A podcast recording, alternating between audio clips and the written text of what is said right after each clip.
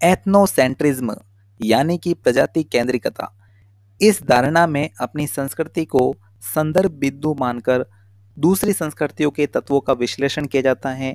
चूँकि इस धारणा में आस्था रखने वाले अपनी संस्कृति को सर्वोच्च मानते हैं, इसीलिए दूसरी संस्कृतियों की भाषा रहन सहन रीति रिवाज आदि के प्रति नकारात्मक भाव रखते हैं। इससे सांस्कृतिक समन्वय की भावना कमज़ोर होती है तथा सामाजिक रूढ़ियों को बढ़ावा मिलता है।